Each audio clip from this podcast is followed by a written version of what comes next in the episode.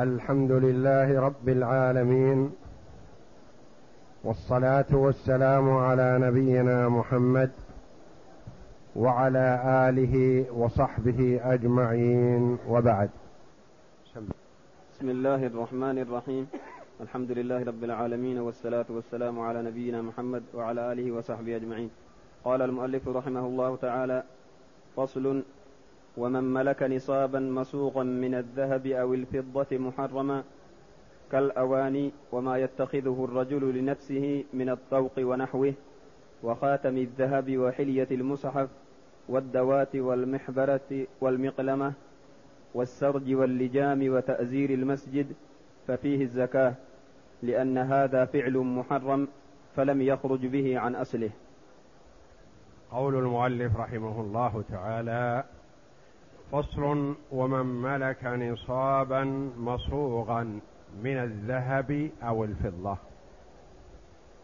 الآن في تفصيل ما تجب فيه الزكاة وما لا تجب فيه الزكاة في الحلي والأواني وأدوات الزينة وغير ذلك. فهذا لا يخلو. إن كان هذا الاتخاذ محرما ففيه الزكاة. اتخذ أواني ذهب أو فضة ملاعق ذهب أو صحون ذهب أو أباريق أو نحوها ذهب. هذا الاتخاذ محرم فالزكاة واجبة وإن أعدت هذه الأشياء للاستعمال. أما ما اتخذ مما يباح اتخاذه فهذا فيه تفصيل سيأتي. وما يتخذه الرجل لنفسه من الطوق.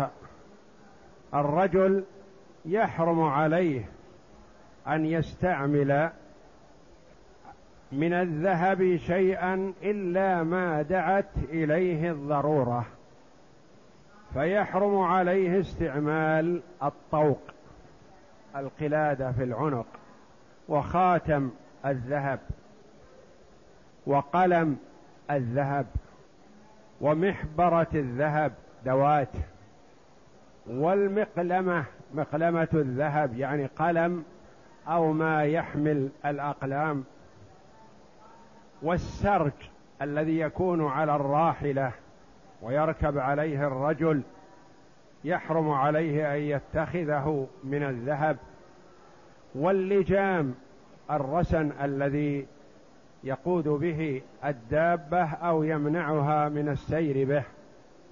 وتأزير المسجد يعني ما يجعل في أسفل المسجد في أسفل جدار المسجد مما يلي الأرض يجعل طوق أو شيء من الذهب. يتخذه بعض الأثرياء زينة وهذا محرم فهذا يحرم. وإذا وجد ففيه الزكاة لأن هذا فعل محرم فلم يخرج به عن أصله يعني هو ذهب. والأصل في الذهب أنه تجب فيه الزكاة. فإذا استعمل استعمالا مباحا قد استثني فلا بأس. هذا سيأتي الكلام عليه والخلاف فيه. أما إذا كان الاستعمال محرما فإنه لا يخرج عن أصله كونه ذهب فيؤمر صاحبه بإخراج زكاته. ومن الاستعمال المباح للرجل أن يتخذ سنا من ذهب للضرورة.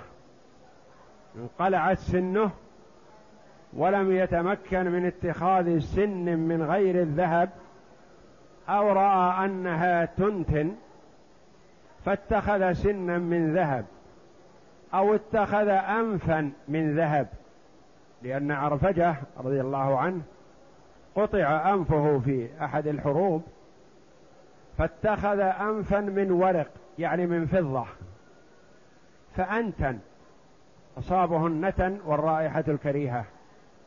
فأمره النبي صلى الله عليه وسلم أن يتخذ أنفا من ذهب. فاتخذ أنفا من ذهب فسلم من النتن الرائحة الكريهة. فدل هذا على جواز استعمال الذهب للرجل للضرورة. إذا كان هناك ضرورة أو لآلة حرب كما سيأتي. فيباح له اتخاذ هذه الأشياء من الذهب عند الضرورة أو للاستعداد للحرب. نعم.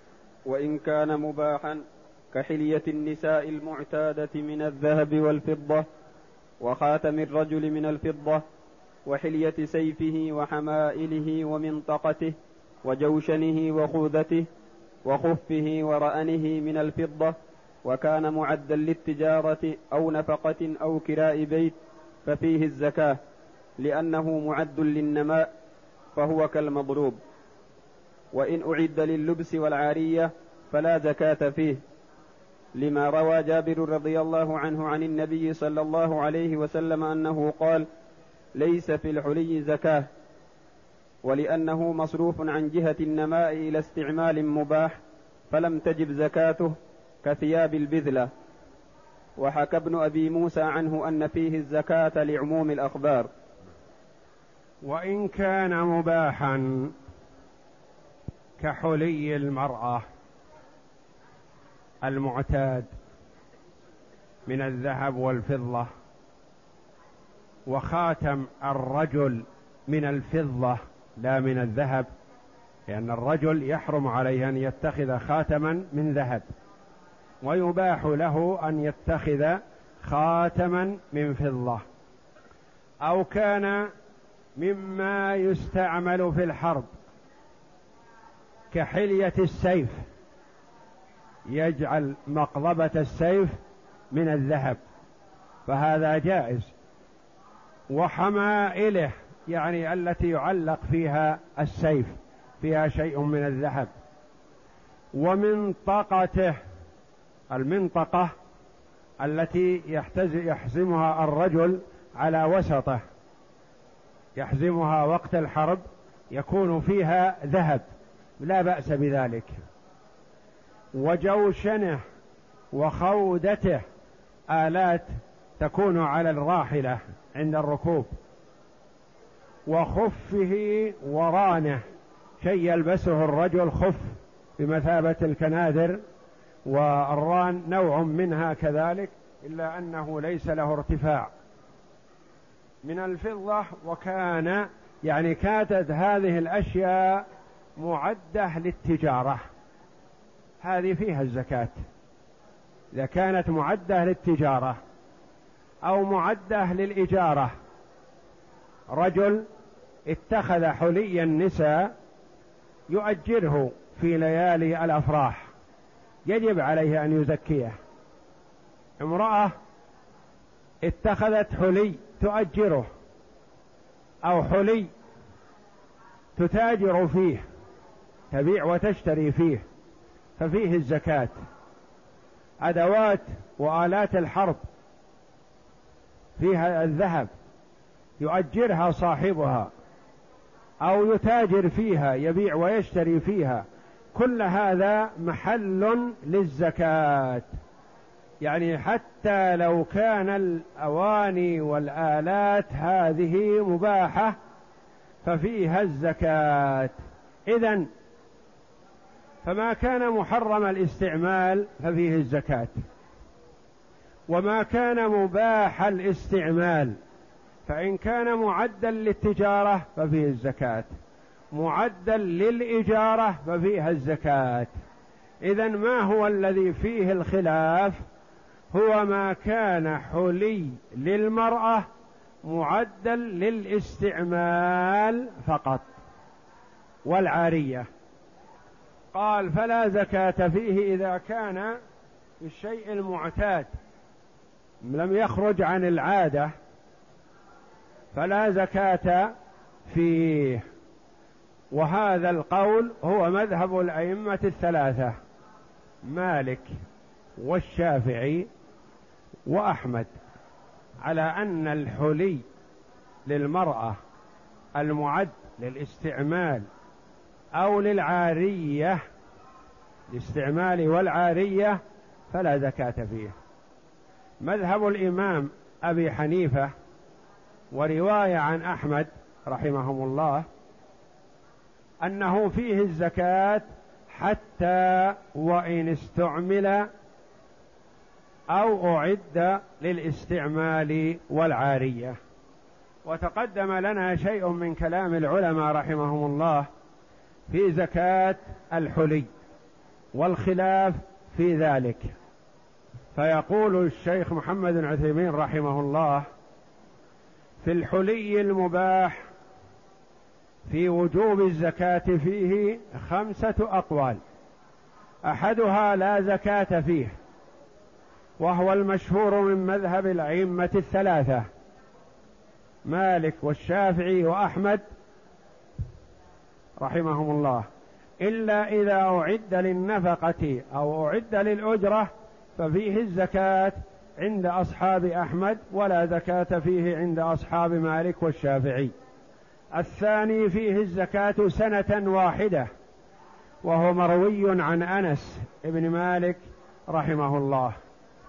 الثالث زكاته عاريته وهو مروي عن أسماء وأنس بن مالك رضي الله عنهما. الرابع أنه يجب فيه إما الزكاة وإما العارية. ورجح هذا ابن القيم رحمه الله في كتابه الطرق الحكمية. القول الخامس وجوب الزكاة فيه إذا بلغ نصابا كل عام. وهو مذهب أبي حنيفة رحمه الله ورواية عن أحمد رحمه الله. وأحد القولين في مذهب الشافعي. يقول رحمه الله هذا هو القول الراجح لدلالة الكتاب والسنة والآثار عليه. يعني الأدلة قوية في وجوب الزكاة حتى وإن أعد للاستعمال والعارية. فمن الأدلة قول الله جل وعلا والذين يكنزون الذهب والفضة ولا ينفقونها في سبيل الله فبشرهم بعذاب أليم. يوم يحمى عليها في نار جهنم فتكوى بها جباههم وجنوبهم وظهورهم هذا ما كنزتم لأنفسكم فذوقوا ما كنتم تكنزون. والمراد بكنز الذهب والفضة عدم إخراج ما يجب فيهما من زكاة وغيرها من الحقوق. قال عبد الله بن عمر رضي الله عنهما كل ما أديت زكاته وإن كان تحت سبع أراضين فليس بكنز. ما أديت زكاته فليس بكنز وإن كان مدفونا في الأرض. وكل ما لا تؤدى زكاته فهو كنز وإن كان ظاهرا على وجه الأرض. قال ابن كثير رحمه الله وقد روي هذا عن ابن عباس وجابر وأبي هريرة مرفوعا وموقوفا. والآية عامة في جميع الذهب والفضة لم تخص شيئا دون شيء. فمن ادعى خروج الحلي المباح من هذا العموم فعليه الدليل. وأما السنة ما رواه مسلم من حديث أبي هريرة رضي الله عنه عن النبي صلى الله عليه وسلم أنه قال ما من صاحب ذهب ولا فضة لا يؤدي منها حقها إلا إذا كان يوم القيامة صفحت له صفائح من نار. فأحمي عليها في نار جهنم فيكوى بها جنبه وجبينه وظهره. والمتحلي بالذهب والفضة صاحب ذهب وفضة ولا دليل على إخراجه من هذا العموم. وحق الذهب والفضة من أعظمه وأوجبه حق الزكاة. قال أبو بكر الصديق رضي الله عنه الزكاة حق المال. ثانيا ما رواه الترمذي والنسائي وأبو داود واللفظ له قال حدثنا أبو كامل إلى أن وصله عن عمرو بن شعيب عن أبيه عن جده أن امرأة أتت رسول الله صلى الله عليه وسلم ومعها ابنة لها وفي يد ابنة لها مسكتان مقيضتان من ذهب. فقال لهما أتعطين زكاة هذا؟ قالت لا. قال أيسرك أن يسورك الله بهما سوارين من نار؟ فقال فخلعتهما فألقتهما إلى النبي صلى الله عليه وسلم وقالت هما لله ورسوله. قال في بلوغ المرام وإسناده قوي. ثالثا ما رواه أبو داود عن عمرو بن عطاء أخبره عن عبد الله بن شداد أنه قال دخلنا على عائشة رضي الله عنها فقالت دخل علي رسول الله صلى الله عليه وسلم فرأى في يدي فتخات من ورق يعني من فضة فتخات هي التي توضع في الأصابع. فقال ما هذا يا عائشة؟ فقلت صنعتهن أتزين لك بهن يا رسول الله؟ فقال أتؤدين زكاتهن؟ قلت لا. أو ما شاء الله. قال هو حسبك من النار. قيل لسفيان كيف تزكيه؟ يعني هذه الفتخات فتخات يسيرة كيف تزكيها؟ قال تضمه إلى غيره إن كان عندها شيء. ونقل من الآثار عن أمير المؤمنين عمر بن الخطاب رضي الله عنه أنه كتب إلى أبي موسى أن مر من قبلك من نساء المسلمين أن يتصدقن من حليهن. وعن عبد الله بن مسعود رضي الله عنه أن امرأة سألته عن حلي لها فقال إذا بلغ مائتي درهم ففيه الزكاة. رواه الطبراني والبيهقي. وعن عبد الله بن عباس رضي الله عنهما حكاه عنه المنذري يقول عن الحديث السابق عن ابن مسعود ورواه الطبراني والبيهقي ورواه الطبراني من حديثه مرفوعا وقال هذا وهم والصواب أنه موقوف. وعن ابن عباس رضي الله عنهما حكاه عنه المنذري والبيهقي قال الشافعي لا أدري يثبت عنه أم لا. وعن عبد الله بن عمرو بن العاص أنه كان يأمر بالزكاة في حلي بناته ونسائه. ذكره عنه في المحلى من طريق جرير بن حازم. وعن عائشة رضي الله عنها أنها قالت لا بأس بلبس الحلي إذا أعطي زكاته. فهذه الأحاديث والآثار كلها تدل على قوة وجوب زكاه في حلي المرأة. حتى وإن كان معدا للاستعمال والزينة والعارية إذا بلغ نصابا. وهو اختيار كثير من محققي العلماء رحمهم الله ومنهم سماحة الشيخ عبد العزيز بن عبد الله بن باز رحمه الله. والمعروف أنه في المذهب فيه روايتان بوجوب الزكاة وبعدم وجوبها. ولا شك أن الأبرأ للذمة هو إخراج الزكاة. فصل ولا فرق بين كثير الحلي وقليله لعدم ورود الشرع بتحديده. وقال ابن حامد إن بلغ حلي المرأة ألف مثقال فهو محرم.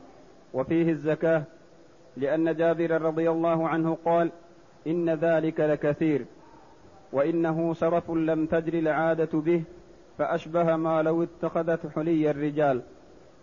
يقول المؤلف رحمه الله ولا فرق بين كثير الحلي وقليله. يعني أنه ما دام حلي مستعمل حتى وإن كان كثيرا. فليس فيه الزكاة هذا على رأي المؤلف رحمه الله الذي هو الرواية آه، الأخرى في المذهب. وقال ابن حامد من أئمة الحنابلة رحمهم الله إذا بلغ حلي المرأة ألف مثقال فهو محرم لأنه سرف وخروج عن المعتاد. يقول لأنه كثير ألف مثقال.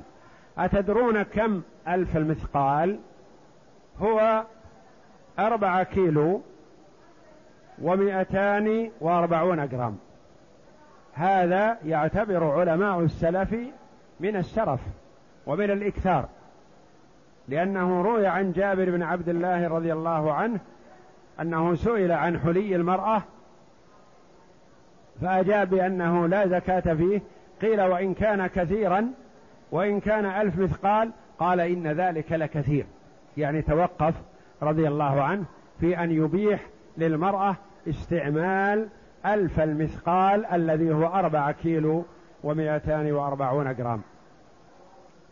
فصل. فإن انكسر الحلي كسرا لا يمنع اللبس فهو كالصحيح إلا أن ينوي ترك لبسه. وإن كان كسرا يمنع الاستعمال ففيه الزكاة لأنه صار كالنقرة. ولو نوى بحلي الحلي يكون عند المرأة حلي. القول الأول على أنه إذا كان مستعمل لا زكاة فيه. لكن إذا كان منكسر هذا الحلي هل فيه زكاة أو لا؟ قال فيه فرق. إن كان انكساره هذا لا يمنع استعماله فلا زكاة فيه. لأنه مما أعد للاستعمال. وأما إذا كان انكساره يمنع استعماله ففيه الزكاة حينئذ لأنه أصبح كقطع الذهب والفضة غير المستعمل. فالأصل وجوب الزكاة ولا يمنع من الزكاة إلا الاستعمال واستعمال غير وارد هنا حينئذ ففيه الزكاة. إذا نعم. ولو نوى بحلي اللبس التجارة أو الكراء انعقد عليه حول الزكاة من حين نوى لأن الوجوب الأصل فانصرف إليه بمجرد النية كما لو نوى بمال التجارة القنية. امرأة مثلا عندها ذهب تستعمله باستمرار وهي في حاجة إليه. على ما درج عليه المؤلف رحمه الله أنه لا زكاة فيه. لكن في يوم من الأيام مثلا طاب خاطرها من استعمال الذهب. وقالت في نفسها لا حاجة لي فيه. ثم قالت أأبيعه؟ أم أؤجره؟ أم أعرضه للبيع من أجل التجارة؟ فنوت واحدة من هذه الأمور. نوت أن تؤجره مثلا. نقول يبدأ حوله من حين نيتها لأن مجرد عدولها عن الاستعمال ونيتها في التجارة أو في الإجارة عاد إلى الأصل الذي هو وجوب الزكاة فيه. فيبدأ الحول من نية التأجير. مثل مال التجارة إذا نواه للقنية. رجل يبيع ويشتري في السجاد مثلا تجارة. وعنده سجادة كبيرة من المعروضات عنده للبيع. هذه إذا حال عليها الحول بهذه الصفة ففيها الزكاة.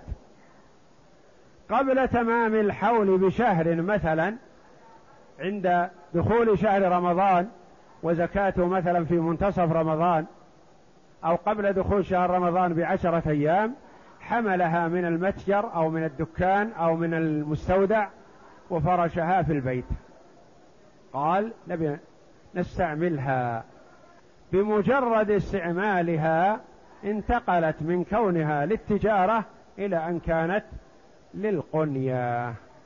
مجرد النية بالاستعمال قال هذه السجادة اعزلوها. مثلا نريد أن نفرشها في البيت.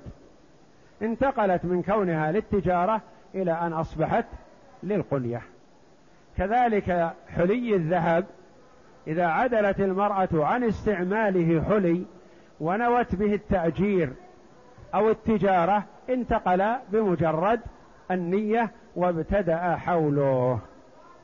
فصل ويعتبر النصاب في المسوغ بالوزن لعموم الخبر فإن كانت قيمته أكثر من وزنه لصناعة محرمة فلا عبرة بزيادة القيمة لأنها معدومة شرعا.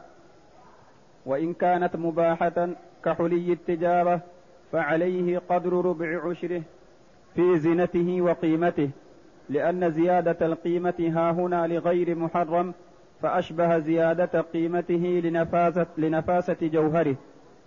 إذا كان المرء عنده ذهب صفايح صفيحة ذهب صغيرة وزنها مثلا عشرة مثاقيل وزنها عشرة مثاقيل قيمتها ألف ريال مثلا وعنده بقدرها عشرة مثاقيل بهذا الوزن والقدر اتخذها محبرة دوات من ذهب.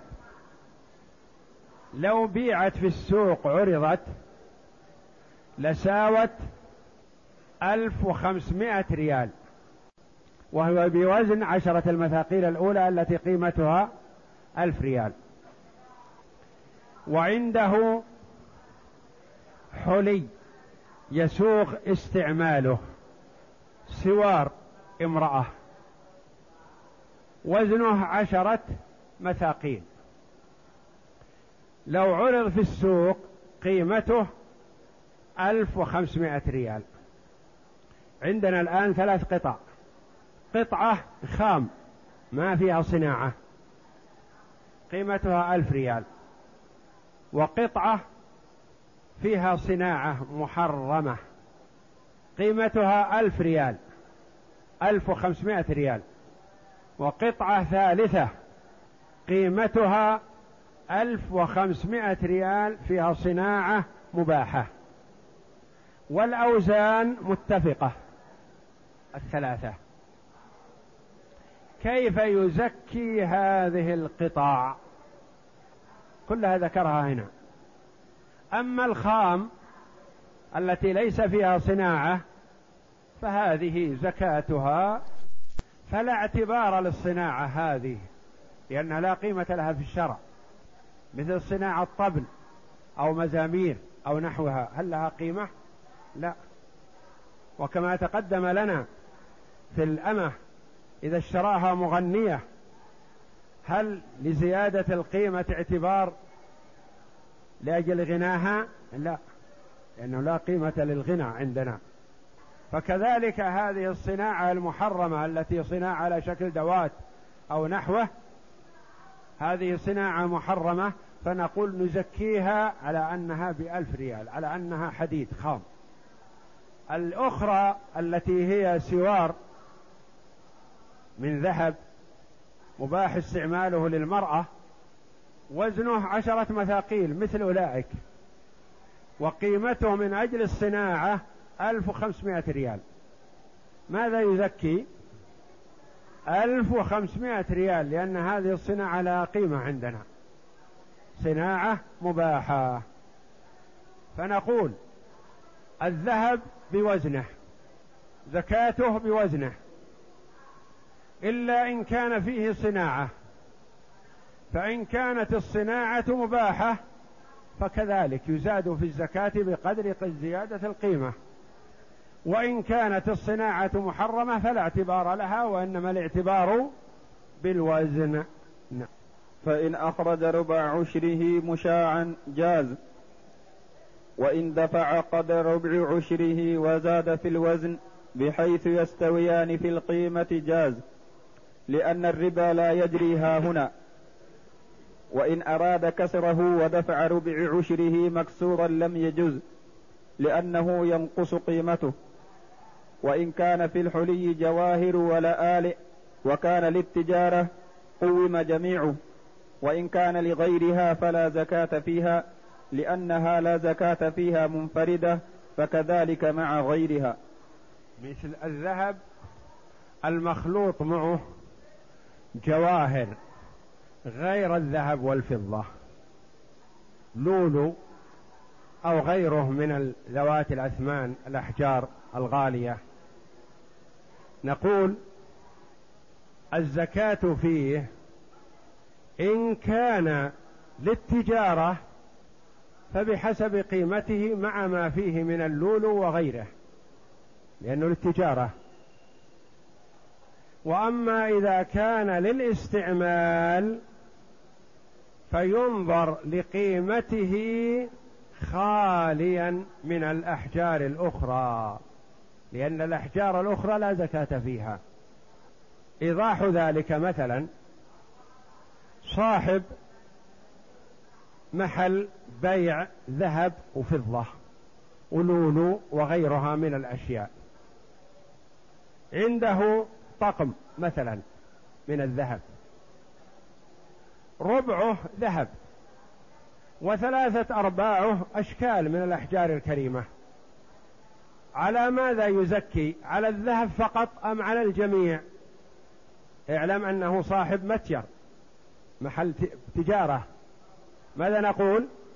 يزكيه كله لأن كله للتجارة.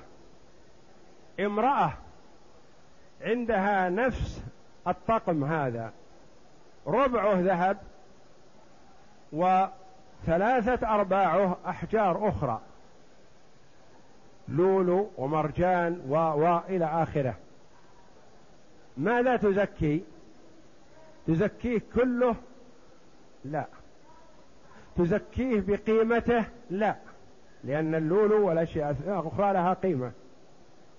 تزكي بقدر ما فيه من الذهب. لأنه لا يخلو. إن كان للتجارة فكله يزكى. لأنه حتى الذي يشتغل باللولو والعقود الأخرى والأحجار الأخرى فيها الزكاة لكن إنسان عنده ذهب امرأة لها. هل يلزمها أن تزكي اللولو والمرجان وغيره من الأحجار؟ لا. لا تزكي إلا الذهب. تقول هذا الطقم مثلا زينته خمسمائة جرام لكن ما فيه إلا مئة جرام ذهب. والباقي أحجار أخرى. ماذا تزكي؟ تزكي المئة فقط لأنها هي الذهب. فيفرق بين ما كان مختلطا به وما كان منفصلا وما كان للتجارة وما كان لغير التجارة. فهو في حال التجارة يزكيه بحسب قيمته المباحة الصنعة المباحة وبحسب الاستعمال لا يزكي إلا ما فيه من الذهب فقط. باب زكاة المعدن. وهو ما استخرج من الأرض مما خلق فيها من غير جنسها كالذهب والفضة والحديد والنحاس والزبرجد والبلور والعقيق والكحل والمغرة وأشباهها والقار والنفط والكبريت ونحوه فتجب فيه الزكاة لقول الله تعالى ومما أخرجنا لكم من الأرض. وروى الجوزجاني بإسناده عن بلال بن الحارث المزني رضي الله عنه أن رسول الله صلى الله عليه وسلم أخذ من معادن القبلية الصدقة نعم. وقدرها وما يس باب زكاة المعدن. المعدن هو النوع الجامد مما له قيمة وكان مختلطا بالأرض ومن أصل خلقتها. يختلف عن الركاز نفرق بين الركاز وبين المعدن. الركاز ما وجد مدفونا من دفن الجاهلية. إنسان يحفر بئر أو أساس للبيت أو لغرض من الأغراض فحفر قرابة متر أو مترين مثلا ثم وجد كيس أو صندوق أو نحو ذلك فيه ذهب. هذا ماذا نسميه معدن؟ لا هذا ركاز. هذا يعني كأنه شيء مركوز في الأرض مدخل فيها. هذا فيه الخمس نقول هو حلال لك وفيه الخمس وحتى وإن كانت الأرض له أو ليست له. أرض استأجرها مثلا للزراعة واتفق مع صاحبها على أنه يحفر فيها بئر. فحفر البئر فوجد الذهب. هذا ليس لصاحب الأرض وإنما هو لواجده لأنه ليس من ضمن الأرض. بخلاف المعدن فالمعدن الشيء الموجود في الأرض في باطنها من طبيعتها من طبيعة خلقتها أوجده الله جل وعلا فيها. مثلا حفر مترين رمل ثم وجد جبل ذهب أو جبل نحاس أو جبل حديد أو تراب يصفى ويخرج منه ذهب أو تراب يخرج منه حديد أو نحاس أو صفر أو كحل أو أي شيء من المستعملات المفيدة. هذا يسمى معدن وهذا فيه الزكاة ومقدار زكاته كالذهب والفضة ربع العشر لأن هذا يحتاج إلى مجهود بخلاف الصندوق الذي وجده تحت الأرض كامل ذهب وأخذه هذا ما فيه تعب ولا مجهود فيواسي منه للفقراء يعطي منه الخمس. يجب عليه أن يبرئ ذمته بإخراج الخمس. بخلاف المعدن هذا فلكونه يحتاج إلى تصفية وإلى مجهود ففيه ربع العشر لقوله جل وعلا ومما أخرجنا لكم من الأرض. والنبي صلى الله عليه وسلم أقطع بلال ابن الحارث المزني آه، معادن القبلية. القبلية مكان يقال إنها قريبة من المدينة حول الفرع في تلك المنطقة. فكان يأخذ منه الصدقة. يعني هو يستخرج من هذه المعادن أشياء ويصفيها ويأخذ منه النبي صلى الله عليه وسلم صدقتها ربع العشر. وقدرها ربع العشر لأنها زكاة في الأثمان فأشبهت زكاة سائر الأثمان أو تتعلق بالقيمة أشبهت زكاة التجارة. أو تتعلق بالقيمة إذا لم يكن ذهب وفضة مثلا كانت أحجار كريمة أي نوع من أنواع الحجر؟ أو أنواع الحديد أو أنواع الصفر لا قيمة. فهذا زكاته زكاة عروض تجارة لأنه ليس ذهبا ولا فضة في عينه الزكاة وإنما في ما في قيمته. طيب ما هو النصاب منه؟ النصاب منه إذا بلغ الذهب عشرون مثقالا زكاة.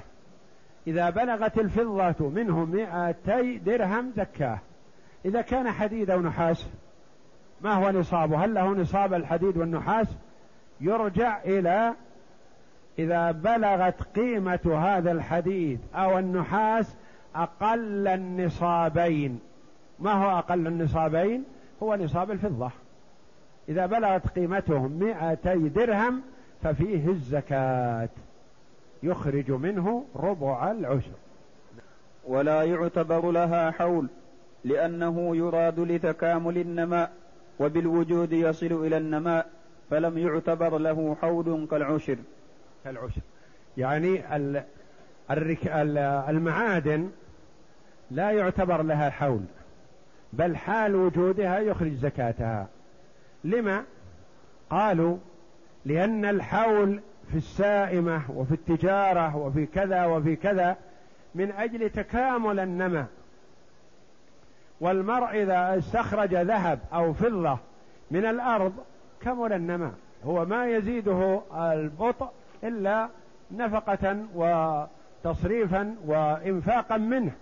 فتكامل نماؤه بإيجاده مثل العشر في الزرع. نقول إذا استخرجت الزرع مثلا هذه السنة مثلا في رجب استوى الزرع. تزكيه في رجب القادم بعد سنة إذا ذهب وراح. لا تكامل النمى في وجوده. وجد عنده الزرع يزكيه. وجد المعدن يزكيه. ولا ينتظر فيه الحول.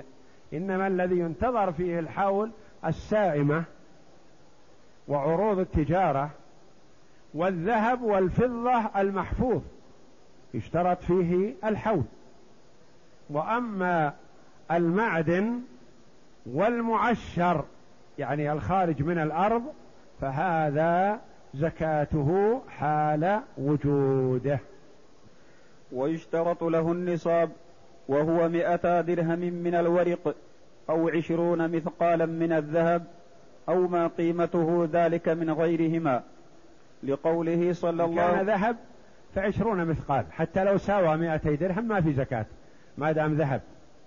لأن للذهب نصاب معلوم. فضة كذلك. إذا بلغ إذا بلغ مئتي درهم فيه الزكاة. إذا لم يبلغ هذا المقدار فلا زكاة فيه. من غيرهما ينظر أقل النصابين وهو الفضة فإذا بلغت قيمته مئتي درهم ففيه الزكاة. نعم. لقوله صلى الله عليه وسلم ليس فيما دون خمس أواق صدقة.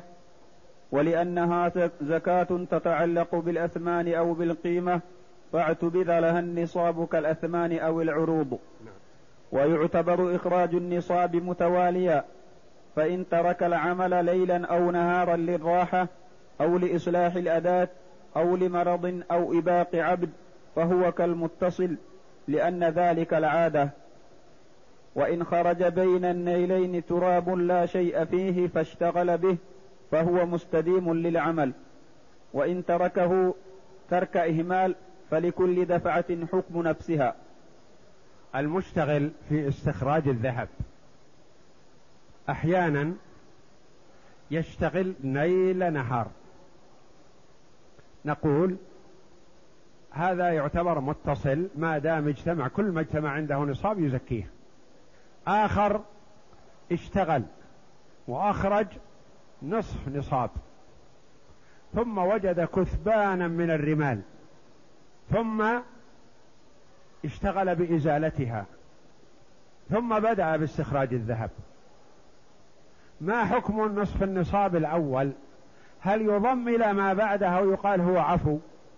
ما في شيء. لا يقال فيه شيء. لأنه متصل بما بعده إلا أن هذا الحائل شيء ضروري. وهو إزالة هذه الكثبان من الرمال الحائلة بين النيلين. صورة أخرى اشتغل وأخرج عشرة مثاقيل من الذهب. نصف نصاب. ثم ترك الشغل. وقال في نفسه الكلفة الذي تحصل علي أكثر من قيمة الذهب. بلاش. فتركه. شهر شهرين ثلاثة. ثم تأسف ورجع وبدأ يشتغل. وأخرج عشرين عشرة مثاقيل. ثم توقف. فهل نضم العشرة الأولى مع العشرة الأخيرة ونقول هذا نصاب أخرج زكاته لا. لأنه ترك العمل بينهما فترة طويلة راغبا عن العمل. فلا يضم الأول للأخير. بخلاف ما إذا كان يشتغل في الليل ويتوقف في النهار أو يشتغل في النهار ويتوقف في الليل فيضم أحدهما إلى الآخر. أو كان توقفه من أجل مصلحة العمل إزالة الكثبان الرمال التي اعترضت في الطريق فكذلك يضم الأول إلى الأخير. وأما إذا كان ترك العمل رغبة عنه فلا. لأن فيه شخص قد يستخرج مئة مثقال مئة جنيه مئة دينار مثلا. والزكاة في عشرين ولا تجب عليه زكاة لأنه يشتغل فترة فيستخرج عشرة ثم يمل ويترك العمل شهرين ثلاثة ثم يعود إلى العمل مرة ثانية. كل ما احتاج وافتقر رجع إلى شغله وطلع خمسة عشرة وتوقف. هذا ما في زكاة لأن كل دفعة بحسابها. والدفعة ما تجي نصاب معناه ما عليه فيها شيء. بخلاف ما إذا أخرج الرجل دفعة واحدة في عملية واحدة عشرين مثقالا من الذهب ففيه الزكاة. قال القاضي ويعتبر النصاب في كل جنس منفردا. والأولى ضم الأجناس من المعدن الواحد في تكميل النصاب لأنها تتعلق بالقيمة فتضم وإن اختلفت الأنواع كالعروض.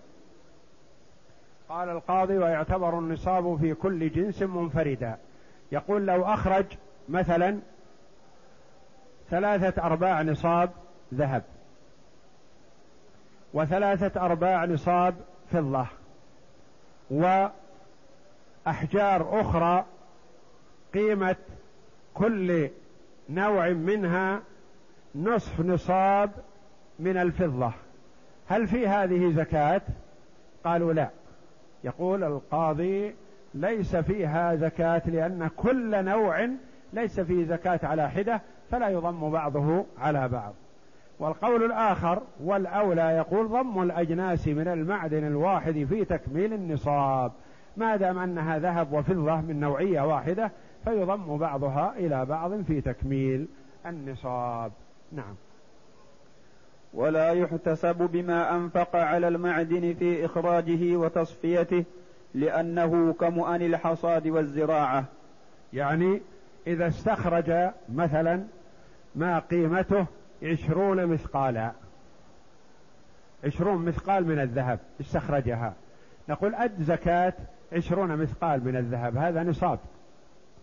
يقول أعلمكم بأنني أنفقت عليها قيمة عشرة مثاقيل. يعني الصافي لي الآن عشرة مثاقيل فقط. إن أردتم الزكاة فأنا ممنون في حق الله جل وعلا لكن لا تظلموني للفقراء.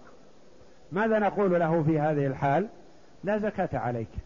ما دام أنه حصل عشرين مثقال لكن أصرف عليها قيمة عشرة مثاقيل.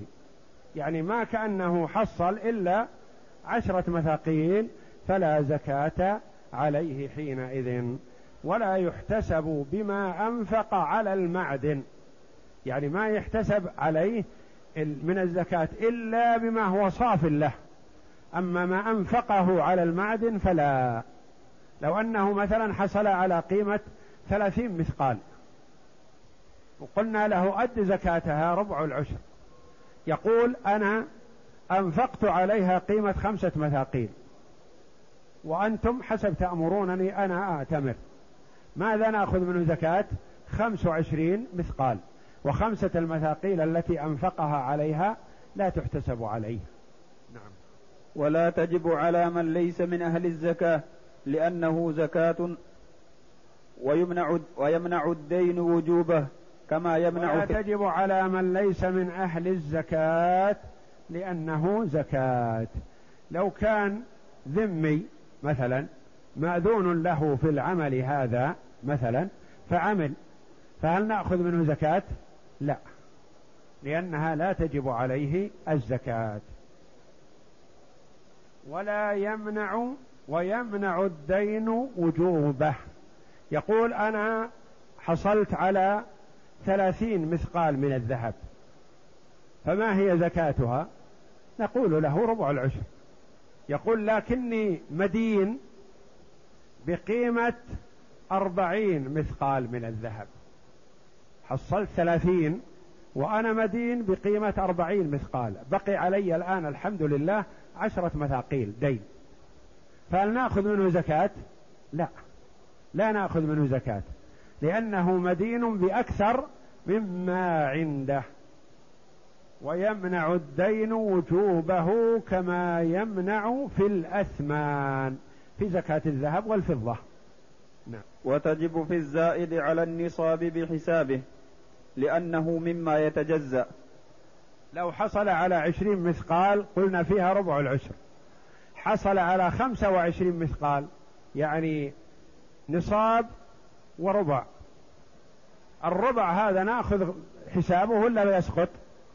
يؤخذ حسابه. لأن الأنصبة هذه ما فيها إذا بلغ نصاب فيؤخذ من كل شيء بقدره ربع العشر. الأشياء التي فيها أشياء لا يؤخذ زكاتها هي بهيمة الأنعام كما تقدم لنا. مثل ما قلنا في أربعين شاة فيها شاة. وفي مائة وعشرين شاة. وفي مائة واحد وعشرين شاتان. فمن أربعين إلى مائة وعشرين كلها شاة واحدة.